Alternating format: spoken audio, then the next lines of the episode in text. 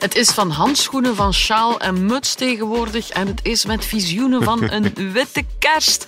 En het is, Frank, hou je vast voor deze muziek. Might just be the cold. Winter is coming. Ja, ja, ja, ja. Winter is coming, dat is wel al zeker. We zijn gewapend, we zijn klaar voor de winter.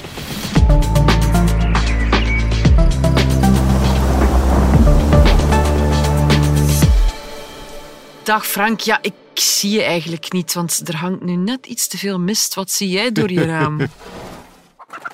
Wel, ja, ik zie ook eh, heel veel grijs, Nathalie. Heeft niet alleen te maken met de kleur van mijn haar. Eh, de wolken zijn duidelijk aan lagere wal geraakt eh, vandaag.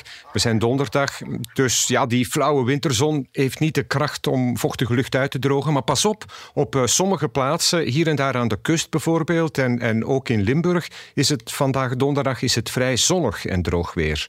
Ja, als we deze podcast opnemen. Wolken aan lagere wal, dat vind ik een, een mooie benaming voor mist. Maar dat is inderdaad wat, er, uh, wat er aan het gebeuren is. Hè. Dus die wolken die raken inderdaad de grond. En je kijkt dus nu naar ontelbaar veel wolkendruppeltjes die blijven hangen.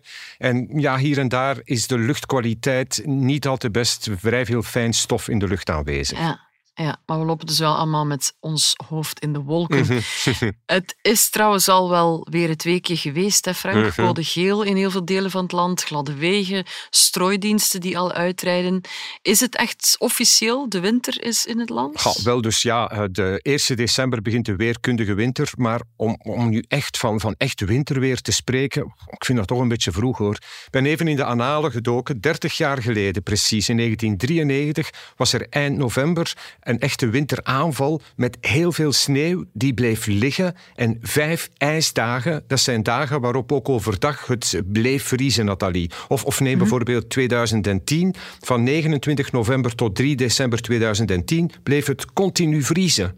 Dus ja, we- zijn niet meer gewoon dat het af en toe is, eh, ja, wat, wat, wat frisser is dan, dan gemiddeld. Hè. In feite is de eerste nachtvorst vrij laat gearriveerd in ons land. In de 19e eeuw kregen we gemiddeld gesproken de eerste vorstdag al in de eerste week van november. Tegenwoordig is die datum opgeschoven gemiddeld naar half november. Eh, En dit jaar kreeg Ukkel zijn eerste heel bescheiden nachtvorst van min 0,1 graden op 29 november 2023. In elk geval eh, eh, vrijdag een koude dag, vrieskoude start, lokaal opnieuw aanvriezende mist. En dan hopen dat er vrijdag overdag wat opklaringen komen en dat dat kwik eventjes boven de 0 graden uitkomt. Ja, oké, want het is, wel, het is vooral even wennen, denk ik, aan die kou. hè. Eh, ja, dat wel. Hè. Ehm, en ja, we gaan nog eventjes er moeten aan wennen, want de nacht van vrijdag op zaterdag zijn er echt wel brede opklaringen en dan wordt het erg koud. In Vlaanderen gaan we in de nacht van vrijdag op zaterdag naar minima rond min 5 graden. Eh, ja, dat is echt fris. In de Ardennen kan dat lokaal in sommige valleien zelfs gaan richting min 10 graden. Dus een, een zeer, ja, ja, een zeer koude nacht van vrijdag op zaterdag. En zaterdag, na het eh, optrekken van, van de mist, krijgen we opklaringen. Maar het is koud met maxima net boven het vriespunt. Zondag dan veel wolken vanuit het westen met maxima rond plus drie. Eh, meestal droog, maar s'avonds dan misschien een beetje smeltende sneeuw in Vlaanderen. Hopla. Ja, maar pas op, hè, want voor komende week ja, is het alweer uit met de winterpret of, of de wintermiserie, zo je wil. Eh, maandag is het zwaar bewolkt met een beetje regen en plus drie. En dan, Nathalie, vanaf dinsdag wordt het minder koud. Dus dinsdag is het al een graad of vijf met af en toe regen. Geen nachtvorst meer, dus eh, ja, dat blijft niet duren. En in het tweede deel van volgende week zitten er zelfs maxima in rond plus acht graden. Oké Frank, wat gebeurt er boven ons hoofd? En dan vooral met die witte vlokjes. Want deze week al sneeuw in de Ardennen, de Limburgse Kempen, die kregen als smeltende sneeuw. Ja, die sneeuwfabriek hè, boven ons hoofd, hoe werkt die precies? Wel, dus in principe is het vrij eenvoudig. Hè? Want de meeste neerslag die ontstaat daar hoog boven ons hoofd als sneeuw. En als die vlokken dan naar beneden dwarrelen, komen ze in warmere luchtlagen terecht en dan gaan ze doodgewoon smelten. Maar Nathalie, in de praktijk is het voor onze streken dikwijls kantje boord. Vandaar dat we zo dikwijls spreken over smeltende sneeuw, want het is dus echt wat er dan dikwijls voor onze ogen gebeurt. Sneeuw die smelt. Uh, we komen bovendien uit een vrij warme herfst. De bodem is op de meeste plaatsen niet bevroren en dat is natuurlijk niet echt bevorderlijk om een, een echte langdurige sneeuwlaag te creëren. Maar het is wel duidelijk dat hoger gelegen regio's gevoeliger zijn voor een sneeuwlaagje. Dat merkten we de voorbije dagen duidelijk in de Ardennen en zeker op de Hoge Venen.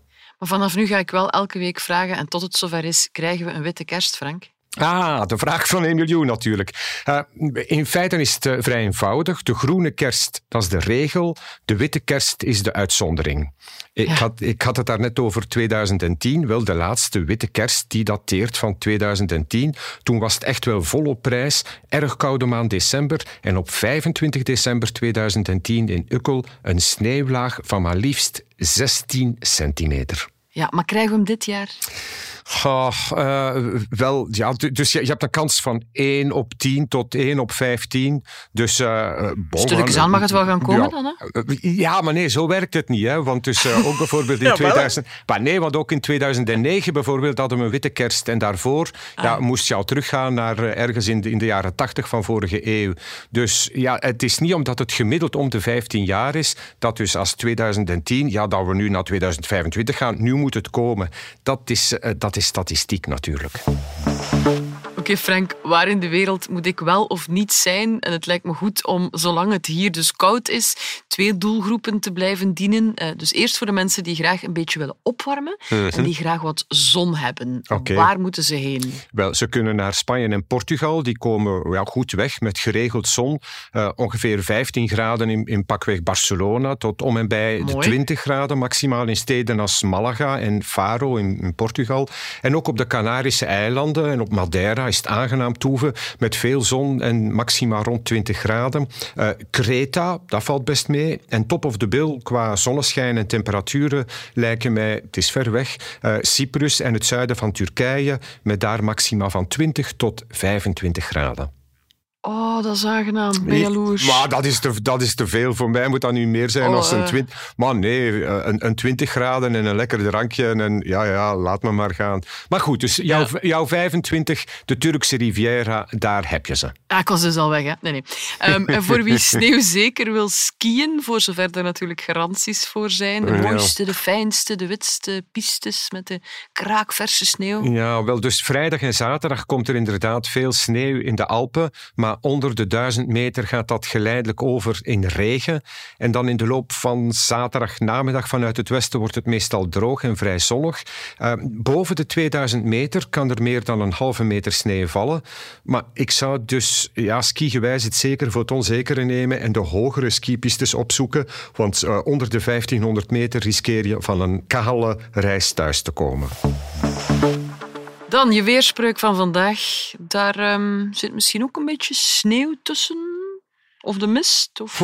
Kijk, um, al wat komt voor nieuwjaarsdag is geen winterafslag dat is in feite een heel juiste weerspreuk. Uh, we mogen ons niet te veel laten leiden door die eerste winterperikelen in de maand december. Het al dan niet optreden van, van sneeuw en kou of het ontbreken van sneeuw en kou. Want het is dikwijls pas in januari of in februari dat de winter echt toeslaat. En dat is ja, de voorbije jaren dikwijls gebleken dat we ja, pas in januari of februari of begin maart soms nog ja, de, de laagste temperaturen bijvoorbeeld van het jaar noteren. Ik heb het nog weten sneeuwen in april. Kijk, voilà. Ja, ja, ja, ja. Het, en het gaan vriezen tot in mei, tot de ijsheiligen zijn voorbij. Kijk, voilà. Daarmee heb je twee weerspreuken voor de prijs van één. Voilà. Schitterend. En dan nog je beroemde laatste zin. Ga je die ja, één of twee keer doen? volgende, volgende week, week. volgende week ben ik er weer met meer weer. Dit was een meer weer, een podcast van Nieuwsblad in een productie van mezelf, Nathalie Delporte en Eva Migom. Met dank aan de... Ja, ik zie ze niet hangen in de mist, de weerkaarten. Maar het zonnige zelf van Frank de Bozere, dat, dat komt altijd tot bij ons. Dankjewel, Frank. Yo, bye bye, Nathalie.